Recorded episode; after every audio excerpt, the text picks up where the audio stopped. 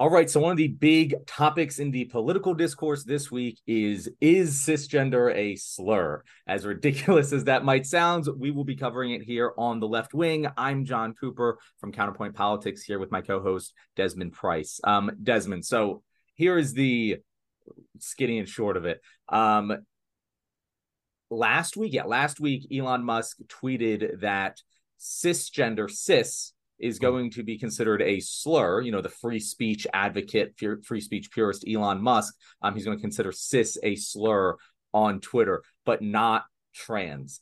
And that doesn't make any sense to me. And I'm going to give the conservative argument for this because um, I know that you haven't been steeped as much in this, but essentially what conservatives are saying is that cis is a slur because trans people, you know, th- that's their word they they made this word. And and and so it can't be a slur but cis well this was forced upon cis people. They they they didn't you know have a choice in this and they take offense to it. And so it should be considered a slur. Now there are obviously a lot of you know logical holes in that argument but i want to get kind of your reaction to this entire discourse. What what do you think of this subject? Uh well it's interesting I, I think you know I don't have the exact numbers in front of me, but I think you know shortly after Elon took over, uh, being the head of Twitter, that usage of the N word went up dramatically. And mm-hmm. you know, obviously, free you know free speech advocate didn't see a problem with that, uh, but felt the need to, as the head of Twitter, come down and publicly states like as a reply to somebody's comments I, I saw uh, to weigh in and kind of make this decision unilaterally in the moment when I first came across this story, it, it was one of those things where I, I didn't really want to engage with it at first because you know I, I, think if you're if you're an Elon fan, then everything that he does, you know, he just walks on water. You have no grievances with anything that he does, and everything, every decision he makes is like you know top tier genius level, like you know eight degree dynamic or like mental d- dynamics. Anyway, I didn't want to engage with this story. It just felt it's ridiculous. I, I thought it was just going to be a throwaway. I was hoping it wouldn't be something that would kind of take over and be like a topic that we'd be talking about for days to come. But yet here we are, and I I just don't even know what the possible logic would be for those who are actually trying to be serious about this. It just feels like another attempt to further you know attack trans people because if you're saying that cisgender is a slur it's also trying to like inherently say that being trans is somehow a bad thing again which they're constantly saying anyway. Yeah i mean it comes down to the fundamental you know and, and i'm going to uh you know play my armchair psychologist uh position here and try and get in the brain of someone who you know takes this as a slur. And one i don't think they actually think that they are offended by the term cis. I think they hear it and they hear that they aren't normal. They hear that like they want to just be called normal. They want to, like I'm a man, I'm a woman. And clearly that doesn't work when you are, you know, talk it might work if you aren't referring to the differences between cis and trans, right? But to them, they think that of trans woman isn't a woman. And so the they they put the trans modifier on in order to other it. And if you're putting a modifier on cis woman, cis man, well, now you're othering them. They are unable, like, I don't know if they're unable or refuse to see or just like don't give a shit that by that definition, it you are now hurting trans people by calling them trans women. like you you they are othering them. And that is like to me the shocking thing about this whole development because like the entire trans argument. I remember for years it was like a small thing. It was an incredibly small. Uh, some people had debates over it, but like no one really gave a shit. And then suddenly, in the past what two years, it has just skyrocketed, and it really has become an outlet to say all of the things that we thought we were past. You know, because all of the arguments that are being made against trans people are just the same arguments rehashed against gay people. Like back, I don't know exactly when, but when straight became a term that again is now commonly accepted, um, people had the same reaction. People were like, "Oh, I'm not straight. I'm just normal." Those people are gay, you know, and and they they had the same exact argument with the word straight, and I don't know if these people just forget or they just conveniently never actually accepted our argument and they just stopped fighting.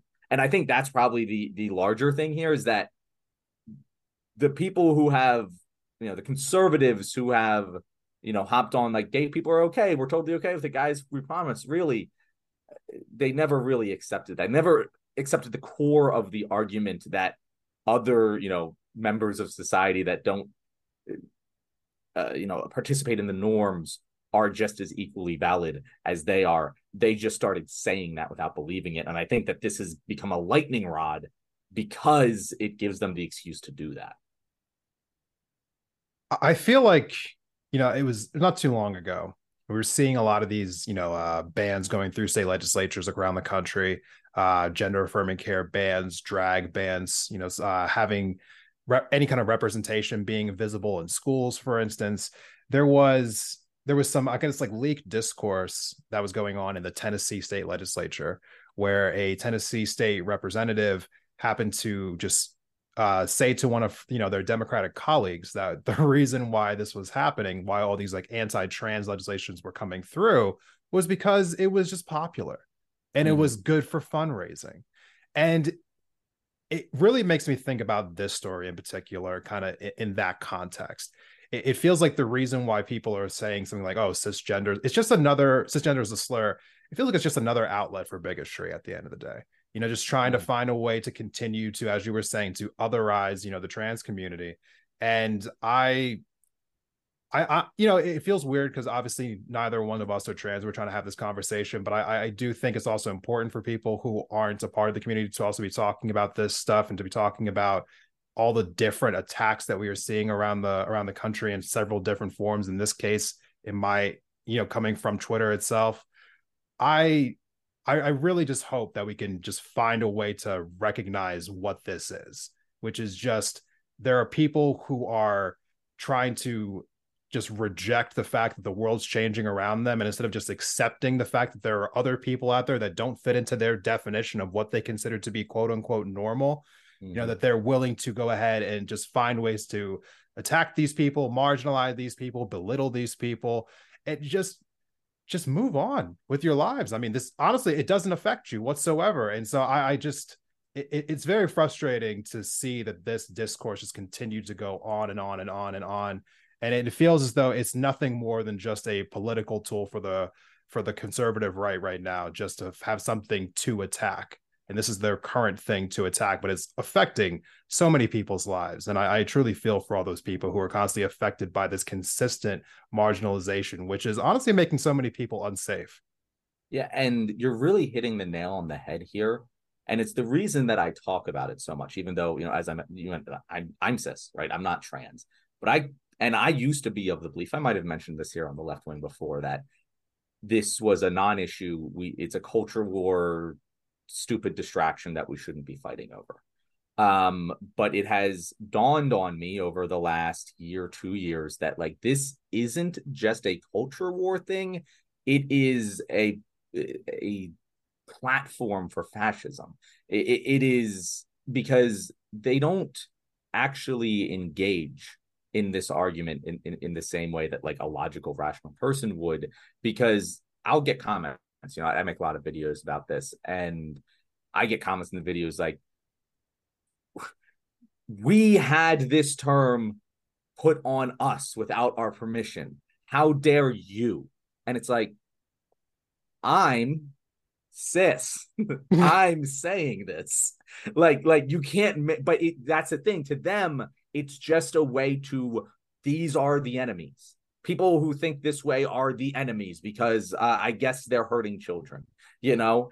And it doesn't matter if you're actually trans, I get lumped in there. I'm a cisgender straight. I'm as fucking straight as an arrow. I don't got a goddamn like fucking uh, minority thing in me. like I am an upper middle class straight white guy, and yet I get attacked.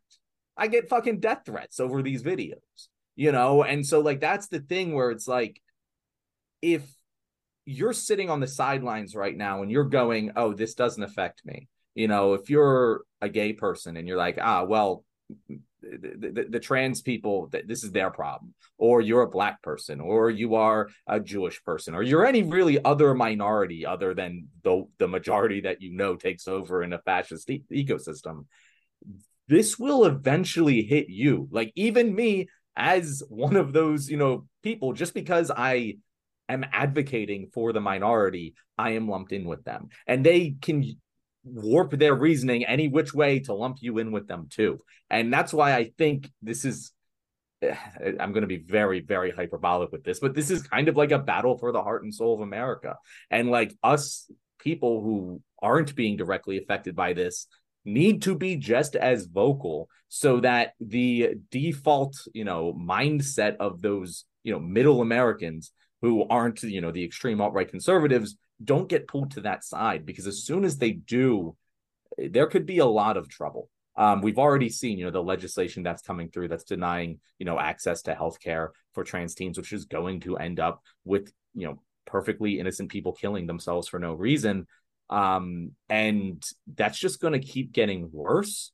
Um, if we don't do something very aggressive to stop it because these people are in a fervor and they think that they represent the majority of American opinions on this. Like if you look at their tweets, you look at their comments, they're like, "Oh, well, most people don't think this way." Like they genuinely believe that that most people think this is a slur even though that is absurd on its face. It's a chronically online take. It, it just really is because you know if you're not chronically online, you, you're not even thinking about this, you know, like whatsoever you know, I mean, how I mean, mm-hmm. the trans community is a very small community. talking about like what, like a couple million people in the country at the most. And how often, depending on where you live at in the country, how often in your outside of your online life does this actually confront you in some way, shape, or form? So to be seeking it out on this level, to be going online and typing out these giant, you know, like pieces about how upset you are about this, like how does this actually impact you? This is the thing like, I want to keep like, coming yeah, back to. Like, how does this actually impact? You? like, you're not actually this upset about this. Like, you didn't even know this was a word a couple of years ago. You're not that upset about this. Like, you are looking for an outlet to be pissed off about something else. This really isn't impacting your life.